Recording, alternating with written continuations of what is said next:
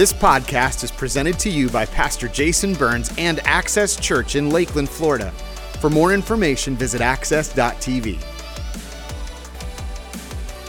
We- We've been in a series called Snow Globe, and in the series, we're really wrestling with what does it mean for our hearts to be made white as snow. So, yesterday I got to thinking, I, I had to drive yesterday to and from Orlando, and it was raining hard. And I thought to myself, if it was just, you know, like 60 degrees colder, this would be snow, everybody.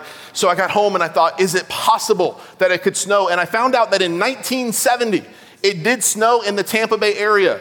So, to quote my favorite movie, Dumb and Dumber, so you're saying there's a chance, everybody. And so I looked it up online. I wanted to give you an update on the possibility of snow. Here's the chances of a white Christmas in Florida. This part, no. This part, no in blue. And um, probably, probably not happening for us. But here's the point of the series you can have a white Christmas, but it's a white Christmas of your hearts. Here's why we say this. In the book of Isaiah, some 750 years before Jesus was born, the prophet Isaiah said this. He said, Come now, let's settle this, says the Lord. Like, let's stop playing games, let's get to business. He says, Though your sins are like scarlet, I will make them white as snow. I'm going to clean up all the junk that junks your heart up. He says, Though they are red like crimson, I will make them white as wool. Then he says, Here's the hard part if you will only obey me. Like if we'll do our part, the hard part of obeying God, He'll make our hearts white as snow. I think for a lot of us, this idea that our heart could be made pure and white as snow, it feels kind of like a snow globe, doesn't it? It feels like something that the truth is we'll only ever see from the outside, but we may never experience it for ourselves. So I've been asking this question what would it look like if we did the hard work of obeying God so that our hearts could be made white as snow? So, week one, we said this we said that if we're gonna be people like Jesus, if we're gonna have a heart that's pure like snow, we have to be people characterized as people who are forgiving others. And this is hard. I'm gonna be honest with you. I preached that one and I got such incredible feedback from people who made the decision to stop holding on because holding on keeps you from moving on. I heard from people who made the decision to forgive, and even though the other person didn't forgive back, even though the other person maybe had nothing to say or no sort of response, forgiveness set someone free. And it ended up being them.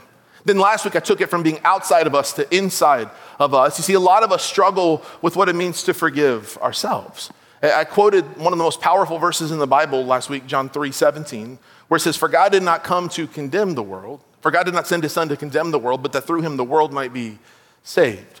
If God doesn't forgive you, and if the whole point of Jesus coming was for forgiveness, if he's already forgiven, why would you keep beating yourself up? Like, what if you chose to let go so you could go into the life God calls for you? Today, I've got one that, if I could be honest, this is a hard one. In fact, um, this message, I only prepared about like 60% before today. And I got up first service, and I'll be honest, I cried about two times in it. And so I have no idea how this is going to go, but buckle in. Today, I want to talk to you about the hardest one for some of us, which is forgiving God. And here's the funny thing you need to understand you don't forgive God. He's perfect, He's sinless, He has no faults. But there are many of us that have disappointments in God. There's been times we prayed and it felt like God didn't come through. There's been seasons that we prayed for people who we loved who were sick and we still had to bury them. There, are times in our lives when we've had, we've had nothing but prayer to hold on to, and we prayed and prayed and prayed, and it felt like our prayers never got beyond the ceiling. What do you do when it feels like God let you down? What do you do in that moment? This week, I had two interesting days back to back. Monday morning, I got up early and I went to the gym, and it was about 5:45. I got to the gym, which is in kind of an industrial part of town. And as I'm walking out of my car, a man yells at me. He goes, "Hey!" I said, "Yeah." He goes, "Do you have a job you can hire me for?" I said, "Bro, it's 5:45. I don't even know if I have a job right now. Like I'm trying to wake up." He goes, Fine, do you have any cash on you? Can I have some cash? And I'm like, I literally don't even have my wallet on me. I don't know what I'm supposed to do. And so he left and went the other way. Then Tuesday, I had to fly up to Atlanta, to and from Atlanta in the same day. And while I was there meeting with someone, I got out of the car. And when I got out of the car, he was driving. I looked down and there was $15 on the ground. So I was like, wow, this is crazy. So I offered it to the guy who was driving. I said, You were driving. This should, this should be yours. He goes, No, you keep it. Put it in your pocket. So I put $15 in my pocket. That night, I flew back from Atlanta to Tampa. When I, when I got to the Atlanta airport, it's big. If you've been there, it's a huge airport. park the car at the rental car place, and I'm walking trying to find the terminal where I need to go. And a man stops me and he goes, Hey, do you, you, need help? You look lost. I said, I'm just looking for the terminal. He goes, It's right over there. I said, Thanks, bro. And he goes, No, no, hey, hey, he goes, My brother. He goes, You got any cash I can have? I'm starving. And just as fate would have it, I had $15 in my pocket. So I pulled it out and I just handed him whatever the stack of cash was 110 and 15.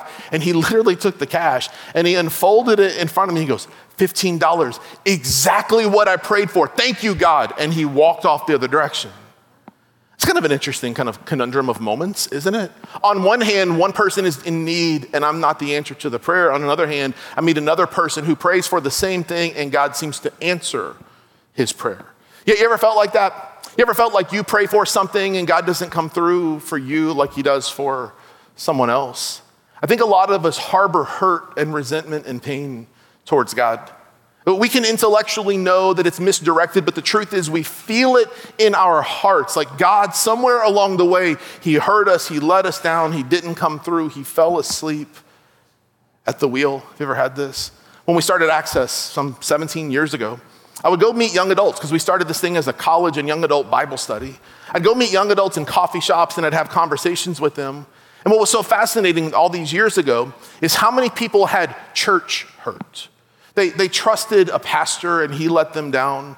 It, it was interesting over and over and over. I heard the same story that some 30 or more years ago, the largest church split in the history of our country happened here in our city.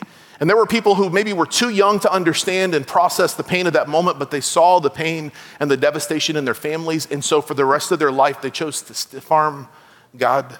Over these last few weeks, I've been paying attention to the things people say to me, things people have, they've just kind of uttered like in the middle of conversation as they told me about something they're walking through. See if any of these stories might resonate with you. I talked to a, a person who's an incredible Christian, incredible believer.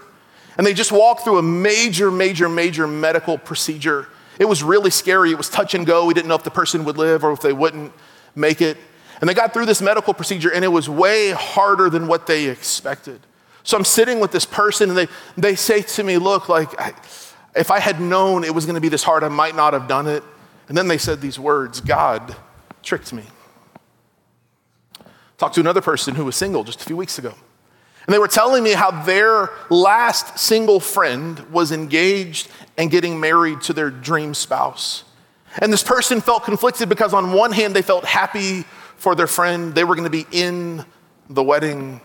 But they said to me, like, doesn't, doesn't make sense. Everyone else in my life has been married except for me. And then they said these words Why does God do it for other people, but not me? Talk to a person who's married They've been married for a long time, but the marriage has never turned out the way they expected it would go. They married and thought this person would be their life partner, their best friend through thick and thin, for better or worse. And the person they married has turned abusive physically and emotionally. The person they've caught over and over and over struggling with addictions to things like pornography, alcohol, and other things. And on top of all that, it's come to light that the person has had affair after affair after affair.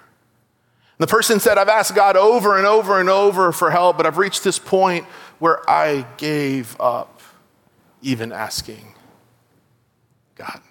I met with a person some time ago who said, um, I have lost family member after family member after family member in my life over and over and over to disease, to tragedies, to wrecks, to you name it, over and over and over. And it's back to back to back to back to back. The person grabbed me by the shoulders and looked at me with tears welling up in their eyes. And they said, Where was God when I needed him? I need my family and they're all gone. Where was he? Want you to look at these with me. Have you ever felt any of these emotions towards God? You ever felt like God tricked you or that he fell asleep at the wheel or if he, if he was there, he didn't care? And maybe in your heart you believe he can, but in your mind you've given up hope that he will. Well, what do you do with that? What do you do when it feels like the person that you have all of your hurt and frustration and anger directed towards is God because he could have done something, but he didn't seem to do something. He didn't seem to care. Here's the question I want us to wrestle with today, and this is so important. It's what do you do with your hurt and your frustration and disappointment with God? What do you do when it feels like God's the one who dropped the ball? Like we understand that people are jerks sometimes and they'll hurt us and they'll betray us, but they're people, they're fallible. But what do you do when it's God? And what do you do when it feels like God does things for other people, but the truth is you've become what I would call a practical atheist? You do all the right things, but in your heart you're kind of atheistic, meaning you're like, I'll pray it because I'm supposed to pray it, but I don't think He will. What do you do with those things? To, to explain what I think we do, I want to take you to an interesting story. It's found in the Old Testament in the book of 1 Samuel. It's a story that revolves around three central figures. The first is a man named Elkanah. Now, to understand him, you need to understand his name. In the ancient world, names meant everything. Your name was almost prophetic about who you were. Every person that has a name, the name has a meaning. So, my name, Jason, the, the meaning of the name is healer. And it's funny because that word was a name chosen for me by my parents but in some weird way, it's almost been prophetic over my life. I've heard over and over and over and over over the last 17 years people saying, God healed my heart as a result of this church. God healed my mind as a result of this church. God brought healing to my marriage or my relationships as a result of this place. It's like, it's not just a name, it's really, it's a prophecy. So we meet a man named Elkanah, and Elkanah, his name literally means God will give a son. So his whole life, when people said his name, what's up, Elkanah? He was literally hearing, what's up, God will give you a son. You're going to have a boy and it's going to come from God. He heard it over and over and over and over and over in his life. Now, we don't know a lot about Elkanah, but we do know that he was a good man. And he took a wife, his, her name was Hannah, and he loved his wife, Hannah. And Hannah was a good girl, she was a good person. We find in scripture about Hannah that she was a person who loved the Lord. And as a quick side note to all the single people in the room, that is the highest attribute you should look for in a spouse. I think we get enamored by all the temporary stuff. We get enamored by the dimples and the smile and the height and the weight and the look and the attract. All those things are wonderful things, and I believe that attraction is something that you should pay attention to. And I want to tell you, attraction does grow over time. But what's more important to that is the stuff that their life is built upon their relationship with God. She's a person who loved God.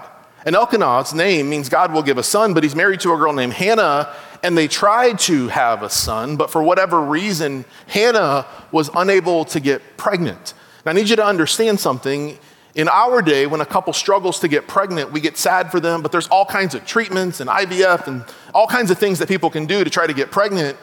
In, in the time of the Bible, when a person couldn't get pregnant, they didn't assume something was wrong medically. There was an assumption that they were doing something wrong with God and God was punishing them or disappointed in them or angry at them. In, in the time of the Bible, when a person couldn't have a baby, they were judged unfairly.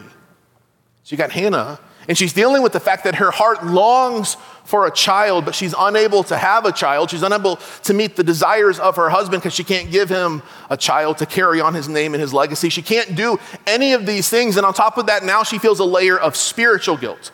What did I do to God? What did my parents or my family do to God to cause me to walk through this punishment? So scholars believe that when, when Hannah couldn't give him a son, Elkanah decided to take another wife. Now, all the single guys in the room are like, oh, that would be awesome. Like, what if we could have multiple wives? Um, I just want to say to you, look at me. That's stupid, everybody. Um, I got the best wife out there. I can't keep up with her. I can't even I can't even imagine trying to keep up with another one. Makes no sense at all, but this is what he did. And scholars believe the reason he took a, a second wife was because he wanted a child and Hannah couldn't give it to him. So he married a lady named Peninnah. And the three of them have this interesting dynamic. Every single year, they would go from where they lived in the city of Ramah to the city called Shiloh. Shiloh was this place where they would go. They would go to the temple, the tabernacle, the church, essentially, and they would go to worship and to offer sacrifices to God. And what's interesting about the city of Shiloh is the name Shiloh in Hebrew literally means gift from God and it means place of peace. So they're literally going year after year after year to this place called the gift from God, place of peace. And it was literally the opposite of how Hannah felt in her heart. Can you imagine this? Every year she wants a child, and every year she goes back to this place to worship God, she's reminded that she hasn't gotten the gift from God, and as a result, she lives in constant torment, the opposite of peace. To make it worse, Peninnah was kind of the opposite of Hannah. If Hannah was a good girl, good girl, Peninnah was the girl that your mama warned you about. Like, stay away from her because she's dangerous. Stay away from her because she'll treat you bad. And Peninnah would constantly tease and taunt Hannah. She would rub it in her face that she had children when Hannah couldn't. That's where the verse picks up. 1 Samuel chapter 1, verse 7, verse 6 is this. So Peninnah would taunt Hannah and make fun of her because the Lord had kept her from having children. Year after year, it was the same. In our day, it's sad when couples try for a long time and can't get pregnant. We understand this. We've, we've walked with dozens, if not hundreds, of couples over the years through this. I'll never forget the early days of our church. Our church was quite small and it was full of people that were somewhere between 18 and 35 years old. And one time I just kind of noticed that everybody was pregnant. And in this season of our church, it was small enough where we could be like, hey, let's celebrate this family that just announced their pregnancy and we'd clap for the person. Now we've gotten so big that we wouldn't have time for anything else if we celebrated everything every week. And one time I announced like two or three families were announcing that they were pregnant and we celebrated. And I made a dumb joke because in that season it felt like everybody in our church was either pregnant or a man. And so I made a joke like that. I said, don't drink the water. You know, I thought I was being funny. I had no idea how insensitive the joke was because when I said it and the words left my mouth, I looked out on the first couple of rows and there were two or three families staring at me like a deer in the headlights, like a wounded deer in the headlights. Found out later they'd been trying for years and they were unable to get pregnant. It's painful. And the verse says, year after year, they would go to Shiloh. Year after year, it's like every time they would go, Hannah is reminded that she was unable to have a baby. I don't know if you've ever had this experience, but like different holidays sometimes tend to serve as mile markers. Maybe for you, Mother's Day is hard. Like for a lot of people, Mother's Day is beautiful. But for some people, Mother's Day is a reminder that either your mother is no longer with us or a reminder that you've tried everything and you're just not a mom and maybe there's no hope of you becoming a mom. Some holidays like Christmas or Thanksgiving, there's an empty seat at the table, and year after year after year, you're reminded of some pain or some loss. Maybe every birthday for you, people celebrate you and they get you a cake and you blow out a candle, but you're reminded that another year has passed without you getting to that dream or that miracle that is in your heart. And year after year after painstaking year, Hannah would go to the temple in Shiloh. She would worship God and she'd be taunted, tormented the other wife in the relationship. The verses go on to say this. Year after year, it was the same. Peninnah would taunt Hannah as they would went go to the tabernacle. Each time Hannah would be reduced to tears and not even eat. This is how I know that I'm hurting, is when I don't have the, the desire to eat. It's like what happens emotionally when it physically manifests itself in something like this. That's when you know you're sick. And so she's so sick. She's not just heart sick, she's physically sick. She can't do anything right because the thing that she wants most seems to keep evading her. Well, remember, she's married, Hannah, to a good man. His name is Elkanah.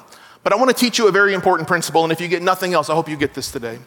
Um, men, and when I say men, I don't mean some men, I mean all men, are morons sometimes. We, uh, we just are. Some of the women are like, I like this church, Access Church. Like, I'm a big fan. We just are. And I think the truth is, some of us, like, we never graduate from middle school. I mean, intellectually we do, but emotionally we are like a sixth grader. You know what I mean? Like, to this day, if you find yourself constantly tempted to make a your mama joke, you never made it past sixth grade, and I am the chief of sinners. You know what I'm saying? It's just bad. And so you got Elkanah, he's a good man, but he's a man, and men can be stupid sometimes. And he tries to help, but in, all he ends up doing is sticking his foot in his mouth. It says this, 1 Samuel 1, verse 8. He says to her, Why are you crying, Hannah? Elkanah would ask. Why aren't you eating? Why be downhearted just because you have no children? And then he drops the dumb statement on her. He says, Why are you downhearted? You have me. Isn't that better than having 10 sons? Now, scripture doesn't record Hannah's response, but I think I know what she said. She said, Look me in the eyes right now. I will cut you. I'll destroy, I will rip you and I will kill you right here, right now, in this moment. He tried his best, but he made it worse. The story goes on to say this. Here's what Hannah does. She's heartbroken, year after year has passed, And it says this Once after a sacrificial meal at Shiloh, Hannah got up and she did something interesting. She went to pray because what we tend to do when we're hurting spiritually is we tend to turn from God. She turns back to God and she prays. And I want you to see the contents of her prayer. It goes on, it says, Eli, the priest, was sitting at his customary place beside the entrance of the tabernacle, and Hannah was in deep anguish. This is a picture into her prayer. She's in deep anguish, crying bitterly as she prayed to the Lord. Let me tell you what you do in the moments when it feels like God doesn't come through, and here's some advice based on what Hannah does. Let me say this to you. I don't recommend this every day. This isn't a good way to start your day every single day of the year. But I do think every once in a while, if you are really hurting and you have unresolved issues towards God, listen to me, tell Him and be honest. Tell Him, yell at Him if you have to, but get it out of your mouth. What we tend to do is we tend to conceal how we feel. You'll never heal what you conceal. You can only heal that which you're willing to reveal. And she goes off on God. And she tells him what she's going with. Some of my most beautiful encounters with God came in moments of honesty and yelling at him. If you read through scripture, there's moments. You read the book of Psalms, David over and over and over goes out and he yells at the Lord. The book of Jeremiah is full of the prophet Jeremiah screaming at God. Even from the cross, Jesus himself says, Father, why have you forsaken me? Forsaken means, why have you turned your back on me? Why did you leave me here by myself? I don't know if you've ever had a moment like this with God. When I was 23 years old, um, got married at the end of my 22nd year, 23 years old, I'm six months married, and I'm out traveling for a summer speaking at camps all over the country to kids. Now, I want you to remember this because this is important to the story. I'm serving God. It's not like I'm out selling drugs, you know what I mean? I'm like, I'm serving children, I'm loving them, I'm blessing them, I'm teaching them about God. And we're doing these camps, and I was in Tennessee at this camp, hundreds of kids, and literally the weekend before, I'd been with my wife in North Texas, and we got a call where the doctor said, Liz, I'm so sorry, that lump you found in your leg is cancer. Put her on a plane back home, and I had to go speak at this camp in Tennessee. And all week, I was tormented by these thoughts. Tormented by the idea that I might get to my one year anniversary and be a widower. Tormented, wondering if I would even have a wife in three months still alive. All week it weighed on me, but there was a moment when it felt like the dam of my soul broke open and spilled millions of gallons of emotion out. At the end of the camp, uh, the camp director, who he was a guy, which means he's a moron, he goes, Hey, everybody, listen to me. Last night of the service, he goes, uh, Jason, come back out here. So I come back out. He goes, Kids, Pastor Jason just got married and his wife has cancer. And it's like, Do we clap? Like, what do we do with that? You know? Because we're going to pray for him right now. Jason, go stand on there. And I go stand on the floor in front of the stage. And he said, I want all you kids to come forward and we're going to lay our hands on Pastor Jason. So all these kids came up, and I'm going to be honest, a couple things. Number one, when you pray for someone, you just like, like lightly put your hand on them. All of a sudden, there's all these kids, and they're all like pulling down on me. I felt like I was trying to back squat 350, you know what I'm saying? And it's a kids' camp. And at youth camp, it's hard to get kids to shower. At kids' camp, they just don't even try. You know what I mean? And so, got all kinds of smells going on in this moment. And these kids prayed for me, and it was a beautiful moment. But all, I'm going to be honest with you, I was just trying to stand up. But it was after that moment of prayer that I thanked everybody and I walked out and I went on a walk by myself. And I'll never forget where I stood. I'll never forget this Tennessee campground. I'll never forget the smell in the air. I walk outside to take a deep breath, and all of a sudden, this dam comes breaking loose, and I start crying uncontrollably. And I let God have it. Why me? I'm out here serving you. I'm out here blessing kids for you.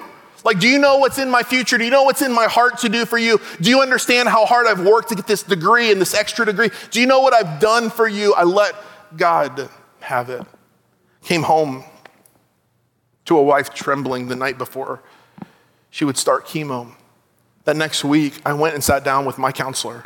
I don't know if you've ever met someone who reads your mail who it feels like they, God has a bat phone directly into your soul, who knows exactly what's going on in your heart.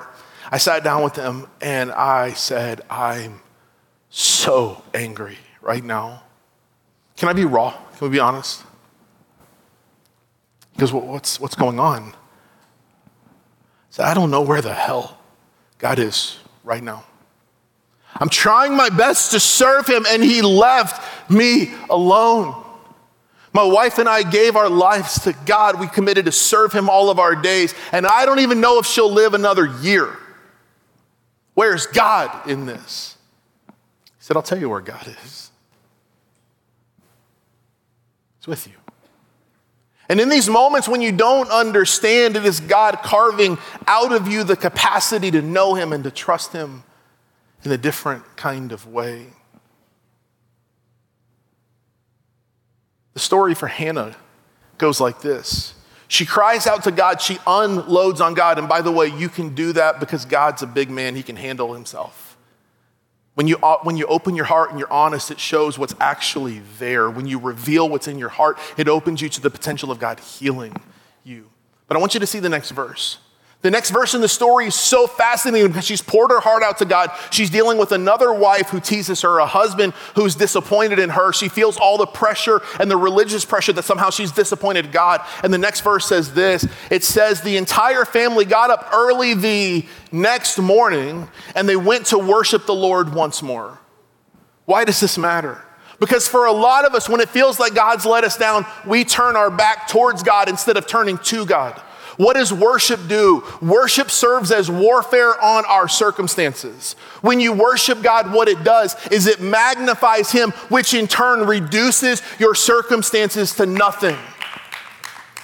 Like, she goes and she worships God. Can I be honest? This is my assumption. She may not have felt like it. You ever had a day when you didn't feel like worshiping God? Maybe that's your story this morning. You came in. This is one of the reasons that one of the analogies scripture uses for worship is we bring a sacrifice of praise. It means we do it even when we don't feel it. Worship is warfare on your circumstances. And she makes this decision I'm going to worship through my worst moments. She turns to God and she worships Him. What does worship say? Even though I don't understand you, I trust you. Even though I feel like I'm in a season of confusion and waiting, I understand this principle that a waiting season isn't a wasted season. Let me add to this your waiting season isn't a wasted season when who you're waiting on is God. Do you remember a few weeks ago I preached on faith? And here's what I said about faith. I think a lot of us think faith is not sight. Faith is stepping another step forward, but not knowing and not seeing. No, no, faith is not about not sight. Faith is about sight. Faith is about seeing, but it's about seeing from God's perspective and from God's point of view. What worship does and what we do in these moments is we choose to say, God, I'm waiting on you. And I know this isn't a wasted season. And in this season where I don't know what's coming next, I choose to take your perspective and your point of view on it. It's not a wasted season when who I'm waiting on is you. The story for Hannah goes on and it says this it says, They, the whole family, returned home to Ramah. When Elkanah slept with Hannah after he apologized for that stupid joke he made in verse 8, right? It says, The Lord remembered her plea, and in due time she gave birth to a son, and she named him Samuel. For she said, I asked the Lord for him. Here's the thing about us what worship does in the middle of our story. And what worship does in the middle of all of our challenges and in the middle of all of our circumstances is worship declares that God, I trust you even though I don't understand. That God, this isn't going according to my schedule, but you need to understand this. God's delays are not necessarily his denials. God might say, not now for the thing that you want. You ever thought, stop to think about what if God answered all of your prayers? You ever stop to think about that? You ever stop to think about who you'd be married to if God answered all of your prayers? You ever stop to think about where you'd live or what you'd do? If you, uh, if you could somehow get me in a time machine and take me back to the day Liz was diagnosed with cancer, and you put before me two buttons. Button one is healing, never walk through this season. Option two is walk through it, but knowing God will be with you. I would have probably pushed the path of least resistance. Nobody wants to walk through that. Can I tell you something? As her husband, it was gutting to me. But my pain had to pale in comparison to hers. As a husband, it was hard because I like to fix things and control things and make things better, and there was nothing I could do but drive her to endless doctor's appointments and hold her hand. There's nothing I could do. But from God's point of view, that season that felt like a setback really was a setup. If I could ask Liz, if we could bring her up and ask her in this moment, tell us if you could go back and undo it, would you undo the cancer season? Would you not get cancer? Well, naturally, sure, nobody wants cancer. But can I tell you something? My guess is she would say no. Why? Because if it weren't for that season, the path and the directive of our lives would have been entirely different. Were it not for that season, we wouldn't have stayed in Lakeland. Were it not for that season, we would have never started a college Bible study. Were it not for that season, this church would never exist.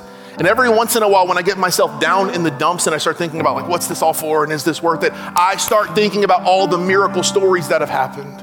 I think about people that have been healed, marriages that have been saved. I think about couples who met together here in these rows. I think about people who started families here. I think about people whose lives have been changed. I think about the hundreds, if not thousands now, of people who've been baptized and the thousands of people who've put their faith in Jesus. Was it worth it? In the moment, it didn't make sense, but in perspective,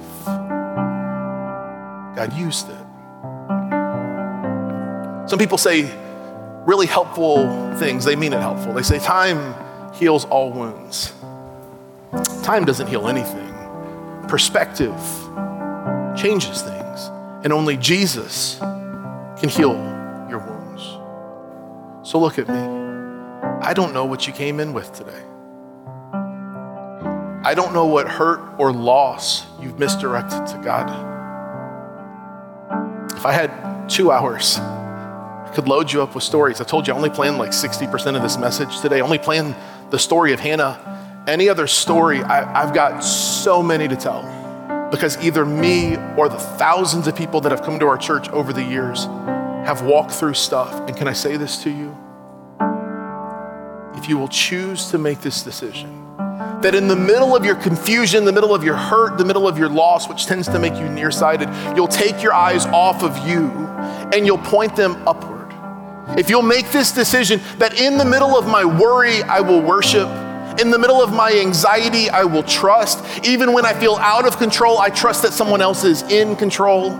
If you will submit your life to this idea that there is someone who is writing a beautiful story, and the pages of the story that he's penning are often they're often full of stories that don't make sense in the moment, but with perspective, you see that God is writing a beautiful story through you. What would happen if you and I made this decision to say, God, even when I don't understand, I trust. I'm gonna ask you to do this. Would you bow your head and close your eyes all across this room?